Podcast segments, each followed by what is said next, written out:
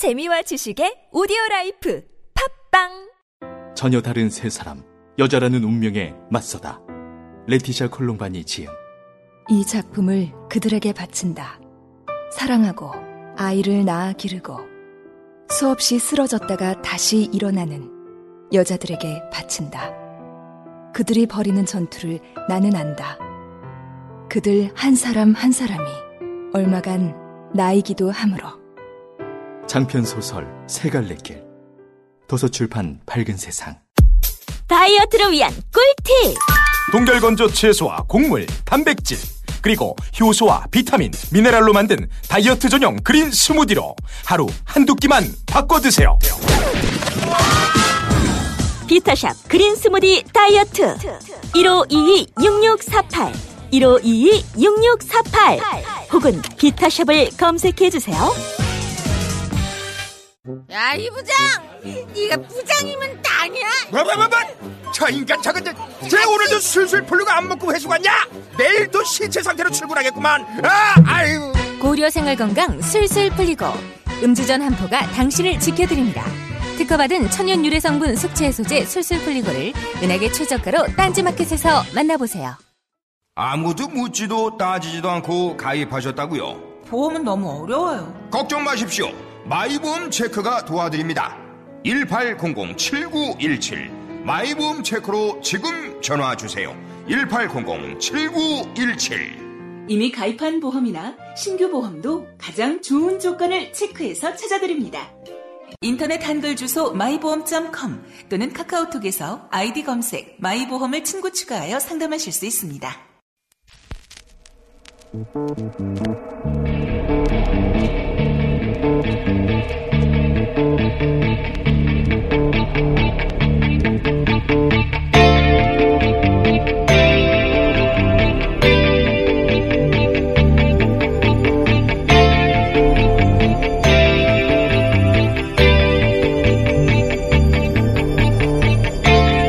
안녕하세요. 김호준입니다. 어제 해수부는 그동안 의혹으로만 제기됐던 해수부의 세월호 특조위 활동 방해가 사실이었음을 확인했습니다. 박근혜 정부의 해수부가 특조위 활동을 방해한 건 아예 조사가 시작되기도 전부터죠. 상임위원들이 임명장을 받은 건 2015년 3월 5일, 시행령이 공포된 것은 5월 11일. 그때서야, 5월이 돼서야 정원과 조직 구성이 확정됐고, 국무회의에서 예비비 의결한 것이 8월 4일. 그렇게 사무처가 구성된 게 8월 4일입니다. 게다가 특별법이 정한 정원 120명을 구성할 수 있게 된 것은 11월 11일. 그런데 해수부는 특조위 활동 시작을 그해 1월 1일로 기산했죠. 사람도 없고 돈도 없고 사무실도 없는데 무슨 수로 조사를 합니까? 해수부 기산대로면 정원이 갖춰지고 한 달 20일 일하면 그해 12월로 조사위가 끝나는 겁니다. 이건 해도 해도 너무한 말도 안 되는 해수부의 억지인데 조선일보는 세월호 2주년 사슬로 세월호 특조위는 주목할 만한 조사 결과를 하나도 내놓지 못하고 비용만 썼고 광화문 유가족들은 천막에서 단식하고 고함만 외쳐댔기 때문에 세월호 문제가 해결이 안 된다면서 말도 안 되는 억지를 부린 정부가 아니라 유가족과 특조위를 질타하고 광화문 유가족 천막부터 걷어내라고 썼었죠. 조선일보가 보수 이념 지지하는 것은 불만이 없습니다. 하세요. 하는데 세월호 참사 해결을 위해 유가족과 특조위를 공격하는 게 이게 이념과 대체 무슨 상관인가요? 그냥 박근혜 정권 하수인 그거 한 거 아닙니까? 김어준 생각이었습니다.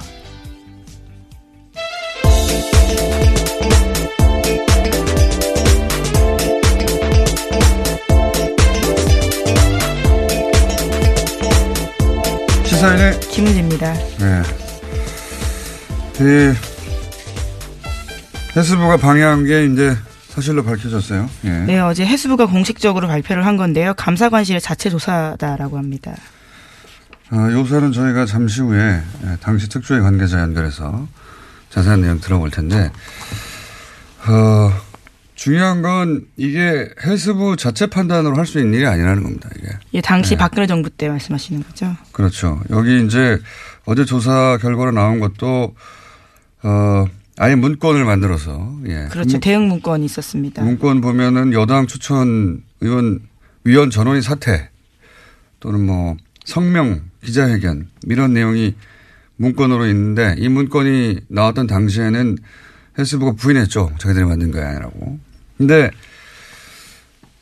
헬스부가 어떻게 여당 추천 의원 전원 사퇴를 자기들 마음대로 결정합니까? 예. 그리고 이건 장관도 결정한 게 아니라고 봐요. 박근혜 정부 시절에 장관이 무슨 의미냐요? 예. 박근혜 대통령이 최순실이 써준 월급은 그거 받아쓰기 했어요. 장관들은.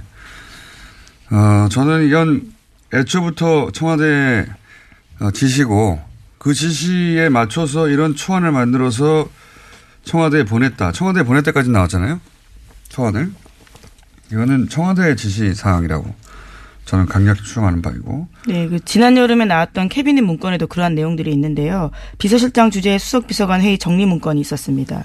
여기 보면 세월호 특조위 무력화시켜다.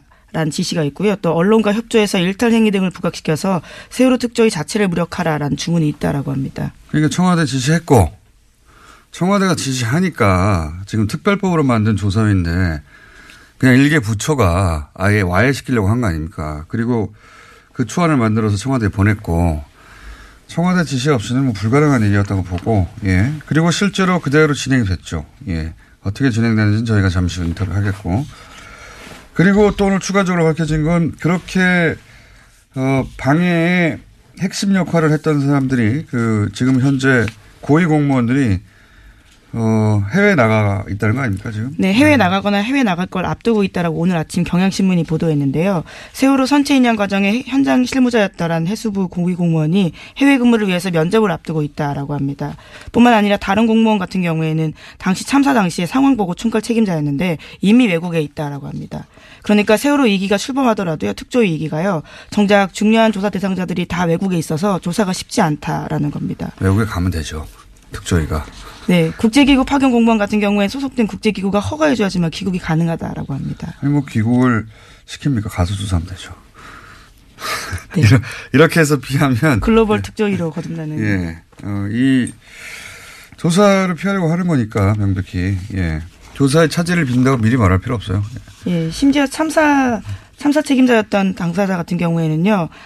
감사원 감사에서도 한국 성급에서 돈 받았다는 사실이 드러나서 정직 3개월 중징계 받은 바가 있는데도요. 징계일로부터 1년 6개월이 지났다라는 이유로 해외 파견했다라고 합니다. 이제 다 빼돌리는 거죠. 예. 좀 당연한 이야기인데 이기 특조위가 좀 더 강력해졌으니까 필요하면 뭐 해외 출장을 단체로 가서라도 꼭 조사를 해야 된다고 봅니다. 예. 그냥 이미 사실로 밝혀졌는데 어떻게 그냥 넘어갑니까?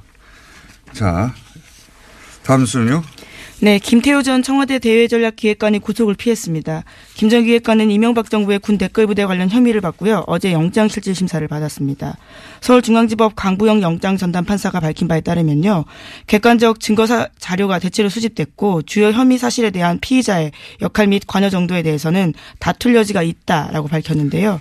관련된 공범들의 수사 및 재판 진행 상황, 피의자의 주거 및 가족관계 등을 종합하면 구속할 사유와 필요성, 상당성을 인정하기 어렵다라는 겁니다. 있습니다. 네, 뭐 계속 보던 문구인데 구체적인 내용은 저희가 또 영장 해설 전담 판사가 대기하고 있기 때문에 이게 뭐 그 김관진 석방 때부터 예, 쭉 이어지는 흐름이죠. 예, 이명박 전 대통령 관련해서 김관진, 임관빈, 김태호까지 사실은 한 단계만 넘어가면 이명박 전 대통령한테 네, 그렇죠. 예, 건너가기 직전에 어 피의자들인데 이건 군이 대선에 개입한 사건이거든요. 네, 심지어 실무 책임자 같은 경우에 2심까지 징역형이 나왔습니다. 이태하 심리전단장이라고요. 실무 책임자들은 어, 이미 범죄 사실이 인정됐는데 법원에서 그렇죠. 그 예. 지시한 사람들이 다 풀려나는 거예요. 그리고 이 김태호 전 기획관 같은 경우에는 어, 소년 책사로 불렸거든요. 왜 소년 책사로 불렸냐면 2년이 오래됩니다. 서울시장 시절. 예, 그 시절 굉장히 젊었을 때부터 최측근이었거든요. 그러니까 이 사이버 사령부가 대선에 개입한 사건 고 관련 회의의 주재자였어요. 네, 관련 문건도 나왔습니다. 네, 그 주제를 하고 바로 대통령한테 보고하는 사람이었는데 딱 여기서 끄는 거죠. 그리고 이제 발렌싱이라고 제가 계속 표현해 왔는데 전병원 전 수석이 사실은 어, 이게 뭐, 당사자는 기분이 나쁘겠으만, 논평을 하는 입장에서는, 어, MB가 살렸다고 계속 제가 주장했는데, 또다시 영장이 기각됐고, 요 사안 묶어서 저희가 잠시 민의로 다뤄보겠습니다. 다음 뉴스는 뭡니까? 네, 관련해서 국정원 이야기들을 또안할 수가 없는데요. 2013년 국가정보원이 박근혜 전 대통령에게 최동욱 당시 검찰총장의 문제점을 지적했다라는 보도가 있습니다. 그러면서 보고서에 이런 내용이 쓰여 있는데요. 외부의 힘에 의한 특단의 조치가 필요하다라는 겁니다. 당시는 국정원이 댓글 사건으로 검찰의 수사를 받고 있었는데요. 이후에 최 전 총장은 최 전 총장은 혼외자 의혹이 불거지면서 불명예 사퇴했습니다. 이건 뭐 모두가 그렇게 생각하지만 물증을 잡기 잡지 못하는 최동욱 전 총장을 찍어낸 게 결국은 국정원 발 아닌가 생각이 왔는데 그 근거가 하나 나온 거죠. 그러니까 이게 국정원은 당, 당시 이제 범죄 피의자였단 말이죠. 예. 네, 그렇죠. 수사를 받는 대상자였습니다. 강도가 수사관을 날린 거죠. 예. 나 저 사람한테 수사받기 싫어. 그랬더니 그 감독 기관인 청와대가 오케이 날려줄게 하고 날린 거죠, 이게. 예. 네, 외부의 힘에 의한 특단의 조치가 필요하다라는 문구가 특히 눈에 띄는데요. 당시 이후에는 최 전 총장이 언론 보도를 통해 가지고 굉장히 곤혹스러운 상황을 겪었거든요.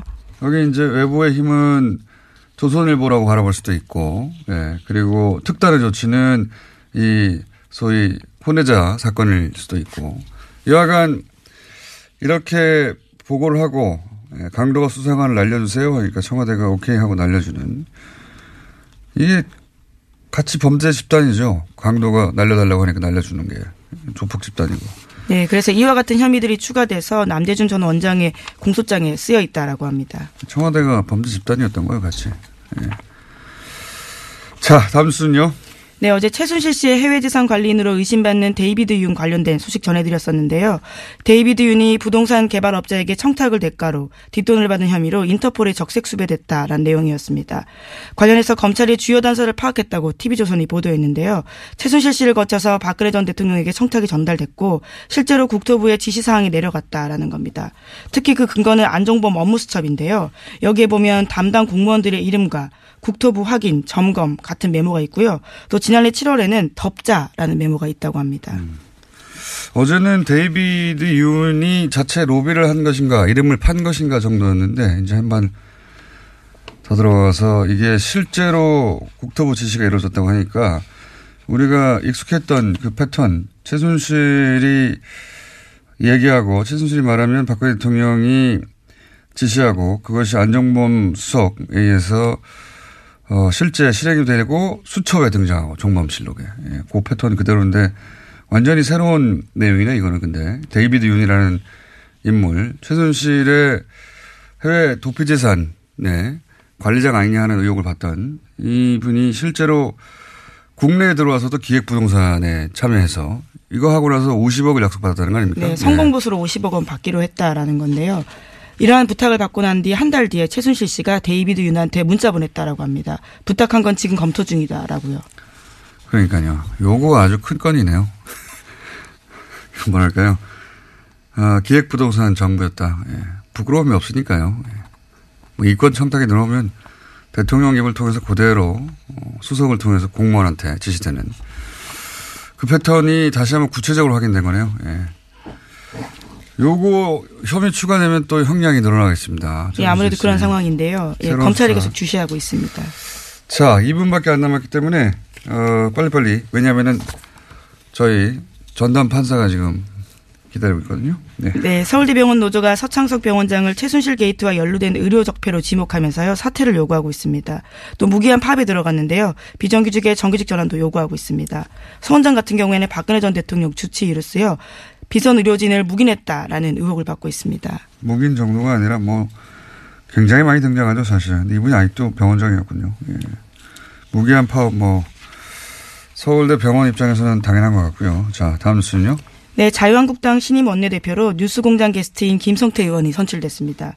김성태 신임 원내대표는 표결에 참여한 자유한국당 의원 가운데 과반 이상의 표를 얻어서 55표인데요. 이번에 신임 원내대표가 됐습니다. 한 표 차이로 과반을 통과했어요. 아주 아슬아슬하게. 저희 구정 코너인 내부자들 어떻게 될까요? 예. 내일 저, 예, 결정되나요? 저도 모르겠습니다. 오늘 통화해 보려고요. 자, 아, 다음은요. 네, 자유한국당은 어제 검찰이 최경환 의원을 상대로 체포동의 요구서가 접수되자 표결에 참여하지 않겠다라는 방침을 정했습니다. 장재원 수석 대변인이 밝힌 바인데요. 자유한국당 의원들은 체포동의안 투표에 참여하지 않는 것이 정당하다면서 그런 선례를 만들었으면 좋겠다는 차원에서 안 한다라고 밝혔습니다. 친박이 아니라 친홍이었으면 지금 뭐, 어, 전면 투쟁 나섰겠죠. 예. 지난 며칠 전에 저희 예상한 바입니다. 예.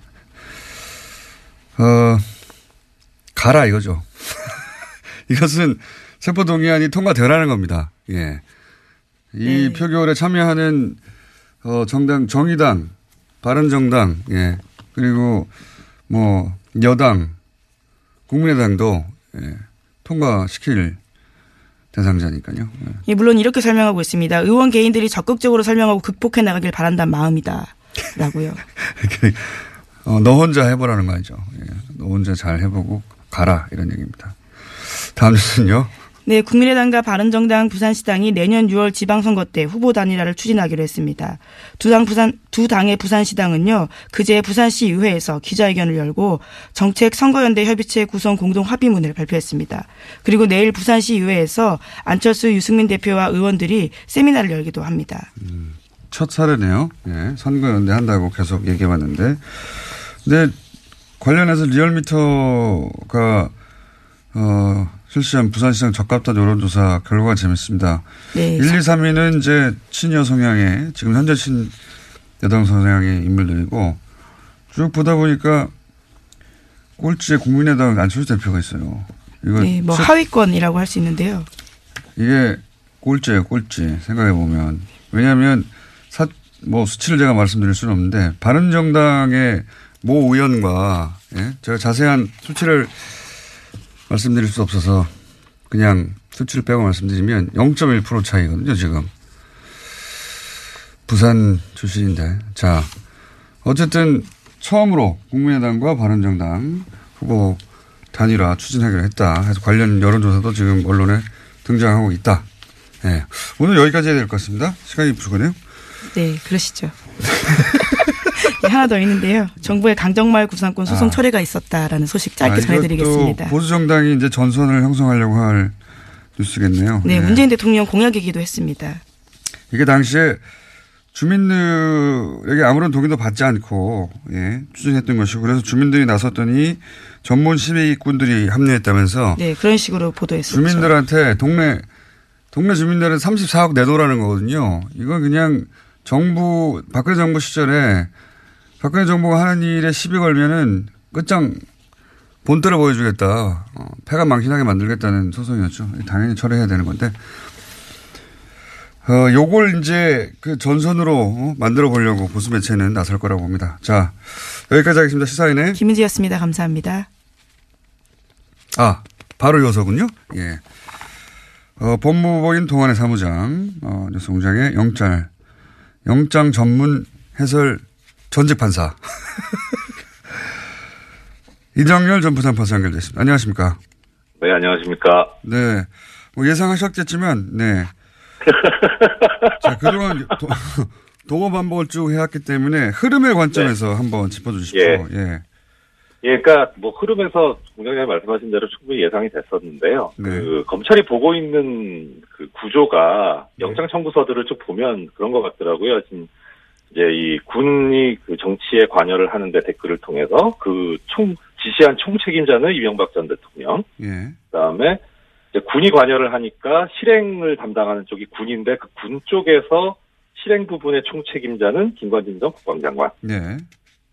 그런데 지금 이제 오늘 그 영장 기각된 영장 청구 기각된 김태효 전 전략기획비서관은 이 청와대하고 그러니까 이명박 전 대통령과 김관진 전 장관을 연결하는 고리죠. 그렇죠. 그런데 실행 책임 총책임자가 지금 적부심에서 나왔어요. 예. 그러면 연결고리 정도밖에 안 되는 사람을 구속하는 건 형평이 안 맞잖아요. 예. 예, 그러니까 그 김관진 전 장관이 석방될 때 이 부 이 부분 이분도 뭐 당연히 안 들어가지 않겠느냐라는 그런 생각이 들었고 그래서 이건 결국은 근원을 따져보면 김관진 전 장관 석방을 시켜놓은 그 무리수가 이게 유발하는 악영향이 아니냐 네. 그렇게 저는 생각이 드네요. 우리 이제 저희가 보기엔 무리수고 거기서 보면 승부수였던 것 같아요. 예. 그렇죠. 예. 예. 네. 이렇게 뭐 말들이 많고 예, 논란이 있고 뭐 비난 여론이 있더라도 이렇게 한번 석방해 놓으면 나머지가 편하다. 쭉쭉쭉 다 연결해서 어, 기각해 버리면 되니까 그 관점에서 기각이 된 것으로 보이고요. 왜냐하면 지금까지 쭉 지적해 왔던 어, 이렇게 기각한다는 게 말이 되느냐 하는 부분들이 다 들어가 있거든요. 그렇습니다. 뭐 친구가 다 모였다. 이거 말이 되냐 친구가 다 모였다고 푸는 게부터 시작해서 저희가 예. 쭉 예. 다뤄봤던 뭐 거주가 뭐 어쩌고 하는 것도 예. 네, 네. 이재용 예. 부회장은 뭐 거주가 없습니까? 하여튼 그런 사유들이 총 다 들어갔지만 예, 전체 네. 흐름에서 보자면 김관진 석방 이래로 예상되었던 네. 그러면 네. 그 전병헌 전 정무수석 같은 경우도 네. 도장에 찍혔다가 화이트로 지운 흔적이 나올 만큼 예. 애초에는 구속하려고 했던 것 같은데 이 예. 김관진 석방 이후로 이 형평에 안 맞는 거 아니냐라는 이야기가 나오니까 밸런싱 차원에서 기각된 거 아니냐 이렇게 저희가 얘기해 왔는데 이번에도 같은 날 또 기각됐어요. 요- 요거까지 묶어 설명하면 어떻습니까? 그 뭐 화이트 부분은 사실 그거는 저 약간 좀 전 생각이 다른데 저도 영장 할 때 그런 일이 좀 있었거든요. 왕왕 있는 실수예요. 근데 저는 그 차원에서 볼 수도 있는데 예, 예. 그건 뭐 예. 너무 중요한 사람이었고 모두의 관심 대상이었기 때문에 예. 그분이 누군지 몰라서 실수했다는 건 좀 말이 안 된다고 보는데. 예. 그러니까 사실 이게 저기 우리 일반인들이 보기에는 그런 인사가 중요 인- 사- 인물이고 중요 사건인 건 맞는데 예. 판사 입장에서 보면은 모든 사건이 다 중요하거든요. 그러니까 그거는 뭐 사실 논점이 아니까 거기서 나중에 뭐 기회 있으면 따로 말씀드리고 하고 그건 뭐 그 판사 예. 당사자밖에 모르겠죠 진실은. 예. 예.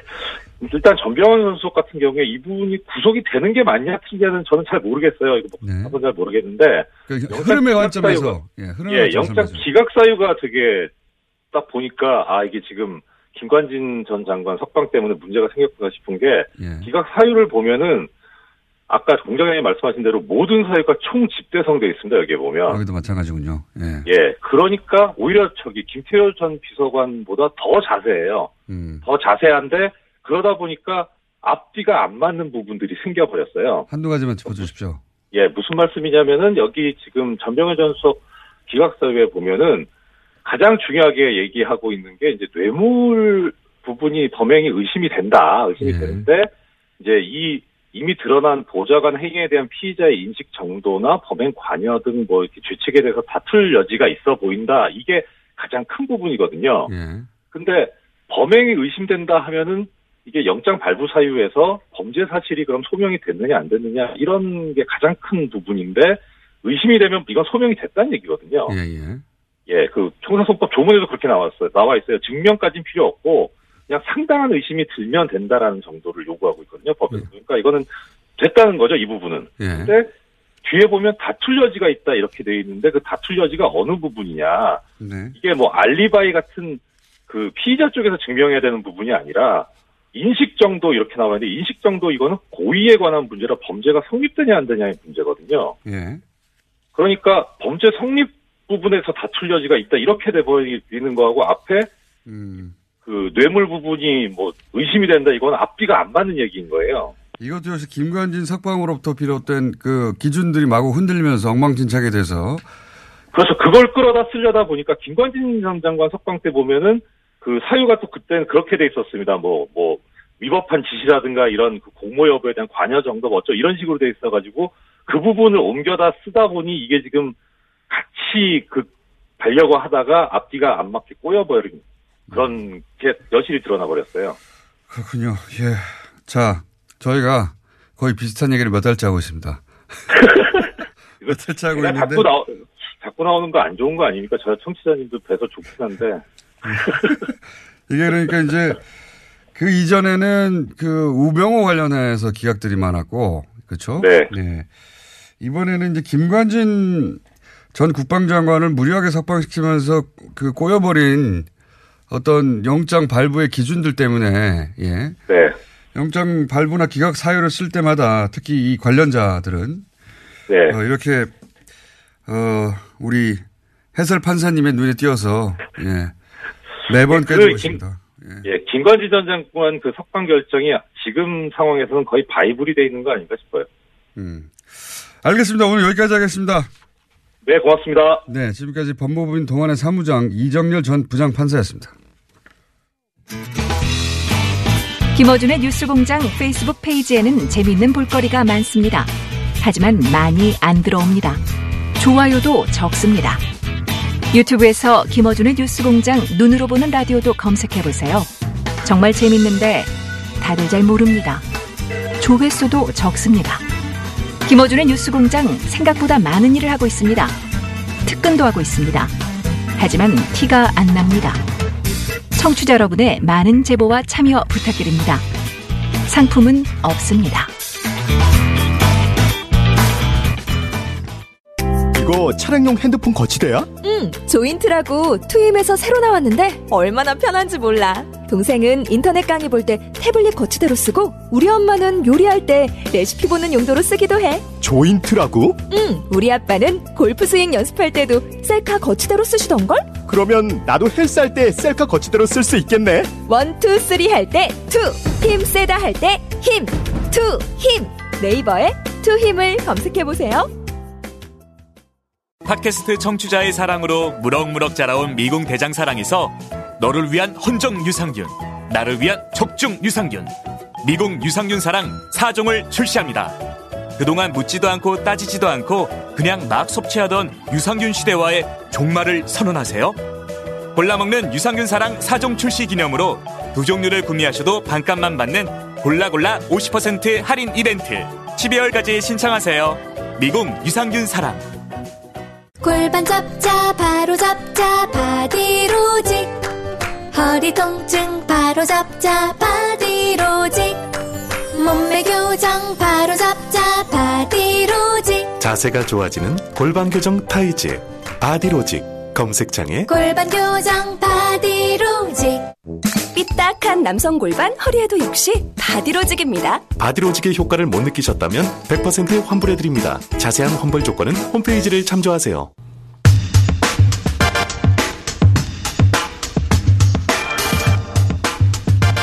박근혜 정부 시절 헬스부가 세월호 특조위 활동을 방해했다는 의혹 사실로 밝혀졌습니다. 세월호 특조위 박종훈 전 상임위원 전화로 연결해 보겠습니다. 안녕하세요. 예, 안녕하세요. 박정훈 변호사입니다. 네, 어, 변호사님 이제 이게 그 굉장히 어, 여러 차례 제기했던 의혹들이 이제 사실로 밝혀졌는데요. 네네. 근데 문건 얘기를 좀 해보자면 네. 그 박근혜 어, 소위 7시간 조사를 네. 막으려고 당시 문건을 보면 여당 추천 전원 사퇴 뭐 성명 발표 특조위 비판하는 또는 뭐 네네. 이런 문건의 내용들이 있습니다. 이게 실제 현장에서 어, 실행이 됐습니까? 네, 맞습니다. 그러니까 그 문건에 대해서 그 당시에는 해수부가 이제 부인하려고 했지만 네. 그 문건에 나와 있는 내용대로 실행하려고 했던 물론 이제 그 당시에 여당 추천 상임위원은 결국 사퇴를 안 했지만 네. 예, 나머지 사람들은 거기에 나와 있는 대로 다 실행을 했던 거죠. 음. 문건이 문건으로 끝난 게 아니라 이게 이제 청와대에 보고됐다고 하는데 이 문건이 네네. 문건은 문건 그, 그 문건 내용이 문구로만 존재하는 게 아니라 현장에서 다 실행이 됐다는 거죠, 그죠? 직접 겪으셨고. 그렇습니다. 예. 예. 그리고 이제 문건에는 나오지 않지만 실제로 그 이런 문건 등장 이후에 세월호 7시간을 그 규명하라는 시도를 하자 당시 이석태 위원장에게 아예 구체적으로 압박이 들어갔다고 여러 차례 보도가 됐는데 어떤 압박이 있었습니까? 그러니까 이제 아마 이 위원장님께 이제 뭐 그 이렇게 됐던 것 같아요. 그 11월 경에 11월 전원위원회 때 이제 그게 상정될 게 됐는데 그 전부터 네. 어 그게 신청 사건으로 접수되었다는 거를 알게 된 것 같아요. 네. 어 누군가 그걸 알게 됐고 그거를 여자 요건 측에 알렸고 요건 측에서 그때부터 준비를 한 것 같아요. 이거 막아야 된다. 음. 그래서 이제 소위원회에 올라올 때부터 이제 쟁론이 됐는데 어, 이 위원장님께도 이제 뭐 직간접적으로 이거는 좀 빼달라, 하지 말아달라는 그, 그런 것이 있었던 거로 이제 그렇게 알고 있고요. 어디로부터 그런 압박이 들어왔나요? 사실은 이제 제가 직접 위원장님께 시시콜콜이 다 듣지는 못했어요. 그렇지만 이제 제가 의견을 하기로는 어, 그 당시에 이제 주로 나서 가지고 이 일을 수행했던 거가 해수부 쪽이었기 때문에 예, 그쪽에서 연락이 온 거로 그렇게 예상이 됩니다. 그렇다면 뭐 그 당시 해수부 장관이나 해수부 고위 공무원들로부터 뭐 그런 압박을 받으셨을 것 같은데 혹시 뭐 국정원으로부터 직접 전화 받았다 이런 얘기는 못 들어보셨습니까? 아, 그 이야기는 제가 직접 듣지는 못했습니다. 그렇군요. 여간 당시 이제 위원장에게는 전화를 해서 그런 식의 압박이 있었다는 걸로 알고 계시고 그리고 어 문 그 문건에 해수부 문건에 나온 대로 어 사퇴를 하거나 또는 뭐 해수부와 여당 추천 의원 면담 이런 이야기도 있는데 이건 뭡니까? 문구에는 그렇게 나와 있는데. 네, 그러니까 제가 알기로는 여당 추천 위원들과 여권 측의 만남이 따로 있었던 것 같아요. 따로.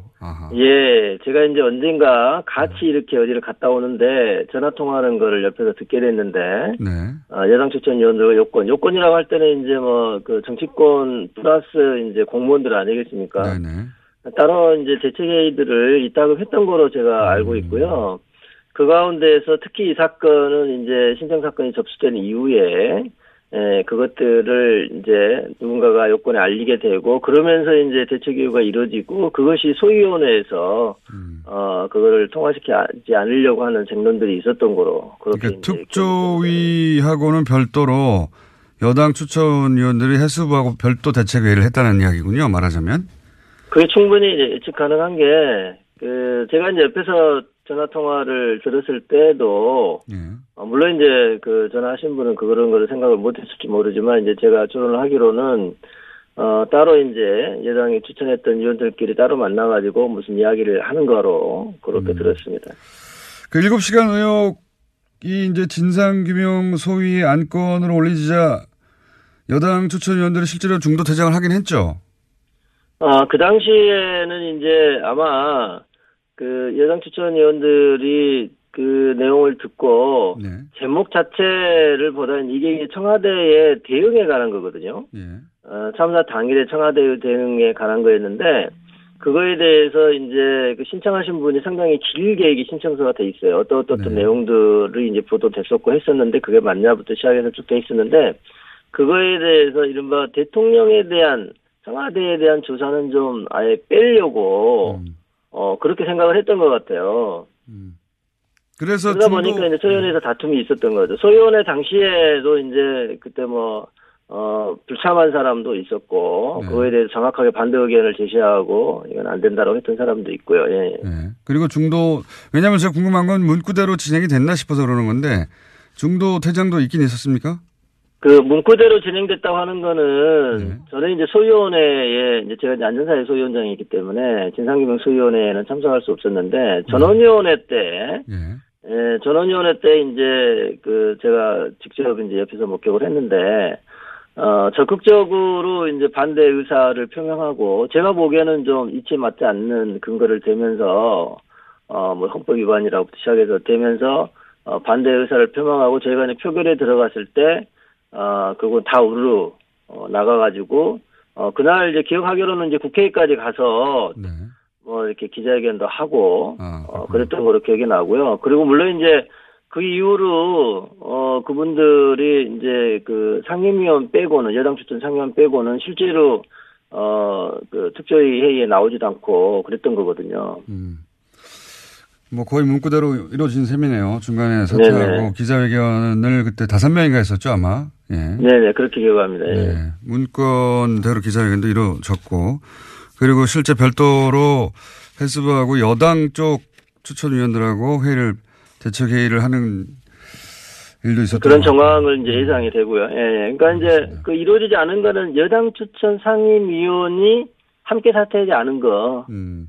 예, 그 정도만 좀 달, 달랐던 것 같고요. 나머지는 거의 그대로 이루어진 거 아닌가 싶습니다. 알겠습니다. 그리고 한 가지만 더 짚자면 사실 그 해수부가 요, 요 지금 이제 7시간 의혹 관련해서 그 시점부터 이렇게 그 대규모 집단 행동 여당 추천위원들 방해 뭐 중도 퇴장이라든가 기자회견이라든가 이런 일들이 있었는데 그 사실상 이 특조위가 사무실을 구하고 꾸려진 건 8월 아닙니까? 그죠?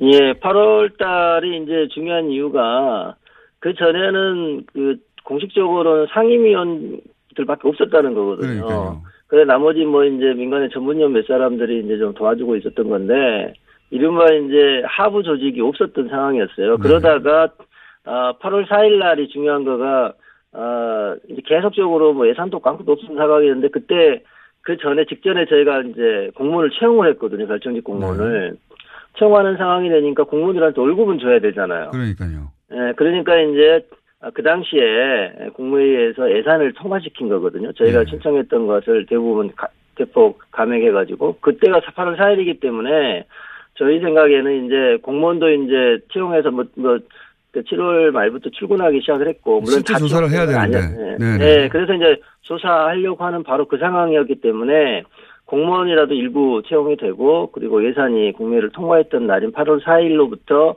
이제는 인적물적 자원이 조금 구비된 거 아니냐. 예.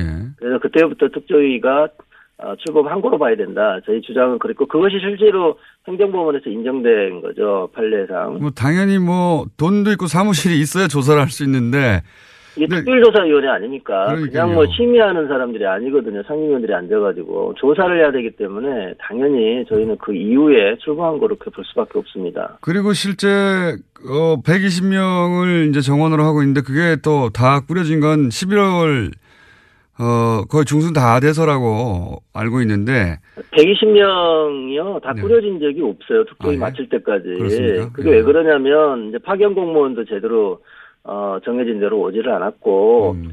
저게 이제 특별조사위원회가 상황이 상당히 안 좋았지 않습니까? 네. 그 당시 여당 쪽에서 여권 쪽에서 계속 반대를 했기 때문에 그러니 이제 이 기간이 얼마가 될지 알 수가 없는 거예요. 네. 그러니까 좀 그 유명한 인재를 뽑으려고 해도 그분들이 뭐 예컨대 안전 안전적 안정적으로 한 3년간은 내가 그 일을 할 수 있다 이러면 이제 올 수도 있는데 이게 몇 달 후에 끝나버릴지도 모르는 상황이 자꾸 반복이 그렇죠. 되니까 네. 전체를 다 원래 정해진 인원으로 뽑힌 적이 없고 제 기억으로는 100명 이상 같이 근무한 적이 없었던 것 같아요. 정원이 찾던 적도 없다. 네. 그러면 이제 사무실을 구하고 드디어 월급을 줄 수 있게 된 8월부터 따진다 하더라도 만약에 해수부 그 기산한 대로 1월 1일부터 시작이라면 4개월 활동하고 끝나는 거 아닙니까? 해수부 말대로 하면. 예, 그- 그렇죠. 물론 이제 그 이제 1년 플러스 6개월을 조사할 수 있다고 하는 네. 아, 그거는 이미 저희가 전원위원회에서 의결을 했기 때문에 그래 갈 수는 있었지만 문제는 아, 이게 고의로 생각하면 정부 여당에서는 8개월 동안 일을 못하게 만든 다음에 그렇죠. 8개월을 이미 그냥 조사 못하게 만든 다음에 기간은 기간대로 1월 1일부터 계산해 버리는 거죠. 이거는 정말 대단히 악의적인 거라고 볼 수밖에 말도 안. 되는 거라고 보는데 사무실이 없는데 아무도 없는데 어떻게 조사를 합니까? 어쨌든 그게 다 의도적이었다는 게 이제 처음으로 밝혀졌는데 이게 이제 검찰로 넘어가면 더 많은 사실들이 밝혀지겠죠. 이거는 어 해수부 내에서 사실은 수사권 없는 상태에서 조사한 거니까요. 네네. 네 마지막으로 한 가지만 더 여쭤보자면 어. 이 모든 게 그냥 해수부 차원에서 이루어진 일이라고 보십니까? 그 일을 직접 겪으신 분으로서? 아니, 저는 절대 그렇지 않다고 봅니다. 이게 이제 저는 대한변협 세월호 특위 시대에도, 시절에도 이제 특별법 만드는 운동을 했지 않습니까? 네. 그 당시도 지켜보면 이른바 이제 청와대 라인이라는 게 있었다는 게 명확하게 구별이 돼요. 여당, 주- 여당 그 국회의원들 가운데서도. 그러니까 뭐 여당 대표나 원내대표가 이게 주로 하는 게 아니라 아, 제 기억으로는 이제 김재원 그 당시 원내수석 부대표가 주도했던 거로 기억이 되고요. 특히 2015년 1월 달에 아, 김재원 의원이 그 당시에 이제 그 세월호 특조위를 세금 도둑이라고는 프레임으로 몰고 갔거든요. 세금도덕이라고 했죠. 그 이후부터 이제 모든 게 꼬이기 시작한 거예요. 그 전만 해도 파견 공무원들이 그렇게까지 뭐 방해하거나 그거보다는 빨리 설립하게 해주고 자기네는 이제 빠지려고 했던 건데 그 말이 나온 다음부터는 이제 협조가 안 되고 심지어 여당 추천 상임위원이 공무원들 다 그냥 어, 언대복귀 시켜버리는 것 상황까지 가게 되고 그래서 직원도 없고 그냥 임시 공간만 덩그러니 있는 상황에서 상임원 안전이 있는 그런 상황까지 갔던 거거든요. 그것이 어떻게 해수부 단독으로는 될 수가 없는 거죠. 그러니까 충분히 청와대 라인하고 교감한 다음에 그런 일이 이루어질 거로 저는 이해하고 있습니다. 알겠습니다. 오늘 여기까지 하고요. 검찰 조사 또 시작되면 그때 또 한번 모시겠습니다. 감사합니다. 네, 감사합니다. 네, 지금까지 세월호 특조위 박종훈 전 상임위원이었습니다.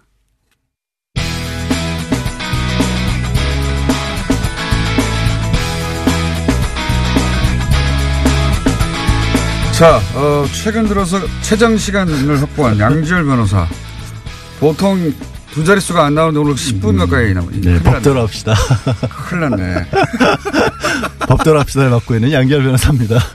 네, 3분 이내로 예, 끝내야 되는데. 그러게 말입니다. 두 개 정도 해야 되겠네요. 주제 두 개 들고 왔어요. 그래서 할, 할 말씀 없으실까봐. 자, 예. 어, 우선 장시호 씨. 네. 예.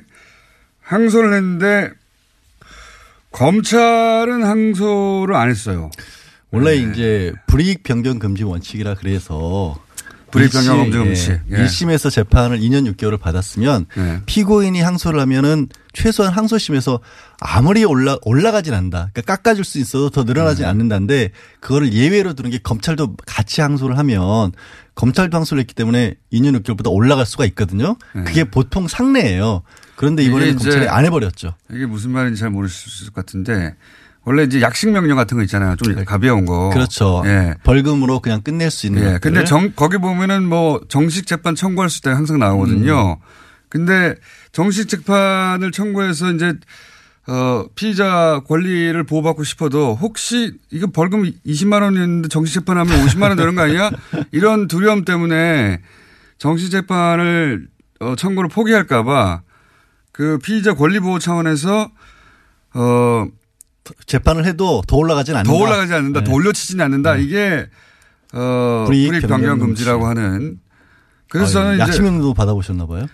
지금 준 법조인 생활을 한 10년 가까이 하다 보니까 웬만한 웬만한 잡지식은 다 갖고 있습니다. 근데 그래서 1심보다 이 조건이 근데 검찰이 항소를 포기 그렇죠. 예 해야 되거든요. 보통은 잘 안 하죠, 그렇게. 포. 포기 안 하죠. 음. 검찰도 기본 자존심이 있는데 근데 아마 검찰에서는 최소한 1년 6개월 했다가 2년 6개월 나왔고 검찰로서 장시호 씨에게 해줄 수 있는 최대한의 배려인 거죠. 법적으로 가능한. 그러니까 검찰은 항소를 포기했고 음. 그러니까 검찰 요 1심보다는 더 높은 형량은 나올 수가 없죠. 나올 수 없게 만들어준 배려예요, 기본적으로. 그리고 아마도 이제 조심스럽긴 하지만 항소심 같은 경우에 좀 잘 더 뭐 법정에서 다투기도 하고 항소심 법원이 조금 더 봐주면 한 6개월 정도 빠질 수가 있거든요. 그럼 네. 2년이 되고 그러면 지금 법정 구속이 됐기 때문에 네. 이미 6개월 구속에 법정 구속 한 2, 3개월 더하면 1년 가까이 되니까 1년 가까이 되고 2년에 한 3분의 1 이상을 채우거든요. 그러면 이제 집행유예로 집행유예. 풀어줄 가능성이 조금 더수 그. 가능성을 검찰에 열어준 거예요. 그렇죠. 검찰 입장에서는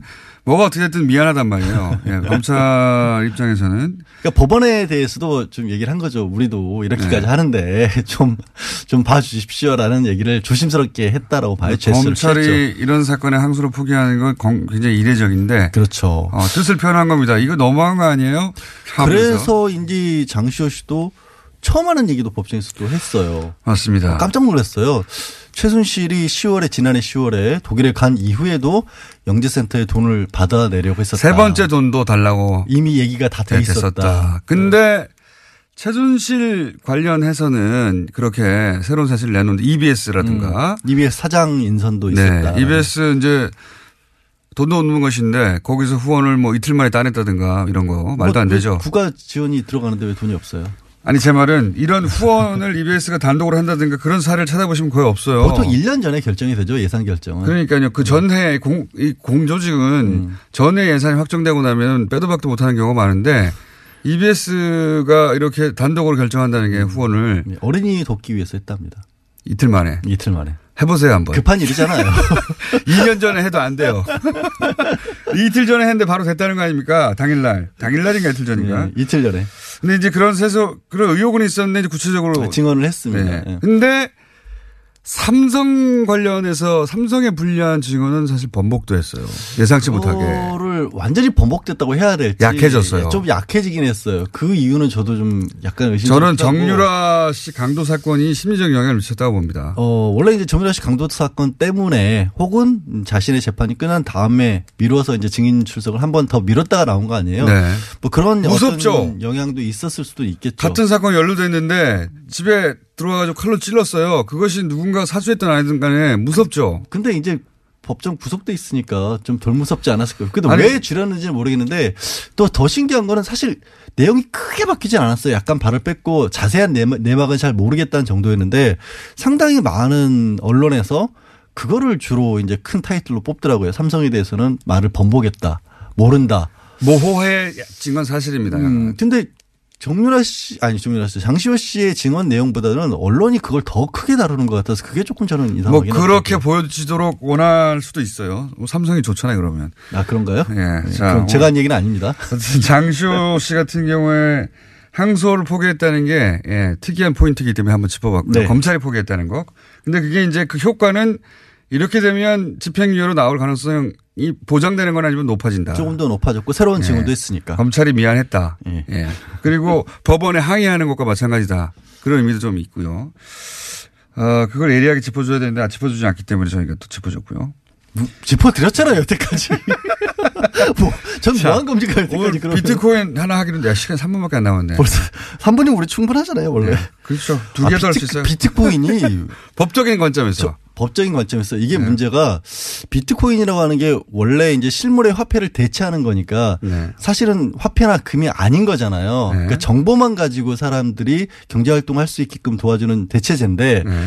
그러다 보니까 이상하게 우리나라에서 뭐 너무 많이 몰린 거예요. 뭐 이게 전 세계에서 거의 비트코인 20% 가까이 된다고 하는데 그러니까 GDP는 1.9%거든요. 그러니까 GDP 대비 혹은 뭐 경제 수준 대비 전 세계에서 가장 1위예요, 1위. 예, 예. 가장 그 거래량이 많고 그 그만큼 투기가 됐다는 얘기죠. 그래서 뭐 ground zero다. 정말 네. 만약에 핵폭발이 일어난다면 한국에서 일어날 수밖에 없다라는 분석까지 나오고 있는 비트코인 상황인데 관련해서 문제는 정부가 지금 이게 그래서 규제를 강력하게 하겠다는 아닙니까? 금융위원회에서 했었어요. 예. 이거를. 그래서 금융위에서 한다는 얘기는 뭐냐면 어쨌든 새로운 금융 상품 내지는 예. 금- 경제와 관련된 활동을 핀테크라고 하죠. 핀테크.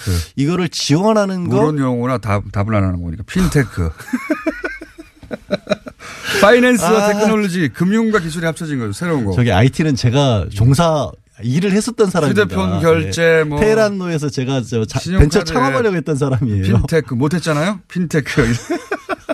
그러니까 아니, 저- 금융의 관점에 그- 접근하다가 접근을 하다가 예. 이게 투기가 너무 많이 일어나고 실제로 천억 원대 이미 다단계 사기까지도 적발이 됐거든요. 예. 그래서 이거를 주로 법무부 이관상으로 옮겨버렸어요. 그 법무부에서는 아무래도 이런 부분을 규제의 일관도로 일변도로 갈 가능성이 높거든요. 그래서 이거를 걱정하는 분들이 많은 게 사실은 저도 얘기를 하고 뭐 비트코인이 뭔지 대략적으로는 알지만 그런 세대가 아니잖아요. 네. 이제 이런 세상이 완전히 바뀌는 세상에 대비한 어떤 경제 그 하나의 흐름인데 이거를 과거의 기존의 틀에서 뭐 제어하는 것이 맞느냐라는 반론들이 굉장히 거세게 있고 저는 지금은 규제가 맞다고 보고요. 근데 어쩔 수 없는 것 같아요. 지금 왜냐하면 보호- 투자자에 대한 보호 장치가 없어요. 지금. 이게 투자가 아니니까 지금 예. 유사 수 신업으로만 겨우. 50만 원이가 내고 나면 아무나 거래소 열 수가 있는 상황이기 때문에 초등학생들도 이게 편의점 가는 돈으로 한다고 하거든요. 투자를. 근데 이제 이거를 이제 비트코인이 뭔지 기- 어, 머리 잘 안 들어오실 것 같은데 이거는 일종의 플랫폼입니다. 이렇게 말하면은 이해할 수, 좀더 쉽게 설명하면. 그러니까 정보에 금 같은 게 없고 예를 들어서 김어준 공장장이 50개가 있다라면 정보만 있는 거지 실제 뭐가 현물이 오가는 게 아니거든요. 그 신문에 다 나온 얘기고요. 이거 아, 그 개- 똑같은 얘기하고 있잖아요. 어차피. 개념을 잡으려면 뭐냐면 그 은행을 끼고 우리가 거래를 하잖아요. 그렇죠. 예. 이 플랫폼이라는 얘기는 은행을 끼지 않고 P2P, P2P라는 건 사람과 사람끼리 옛날에 파일 다운 받듯이 어, 요거 생각하시면 우버 있잖아요. 우버는 조금 더 익숙하니까. 우버가 택시 기사가, 아, 택시 회사가 없는데 가운데 플랫폼이 하나 껴가지고 인- 해주는 그렇죠. 거죠. 차가 남는 사람과 차를 필요한 사람 연결해 주는 거거든요. 그러니까 해외 어느 곳에 송금을 하더라도 수수료 같은 게 전혀 필요 없다라는 게 기본적인 접근 방법이 왜 어차피 정보만 왔다 갔다 하면 되니까. 그러니까 이- 이런 게 나타났어요. 미국의 Len- Lending Club 같은 사례는 뭐냐면 돈이 필요한 사람이 있고 돈을 빌리라는 사람이 있습니다. 근데 이걸 중개만 해주는 거예요. 플랫폼 은행이 아니라 플랫폼이에요 이게 하나의. 그렇죠. 이걸 자세히 설명하려면 지금 지금부터 한 30분 정도가 있어도 부족한 상황인데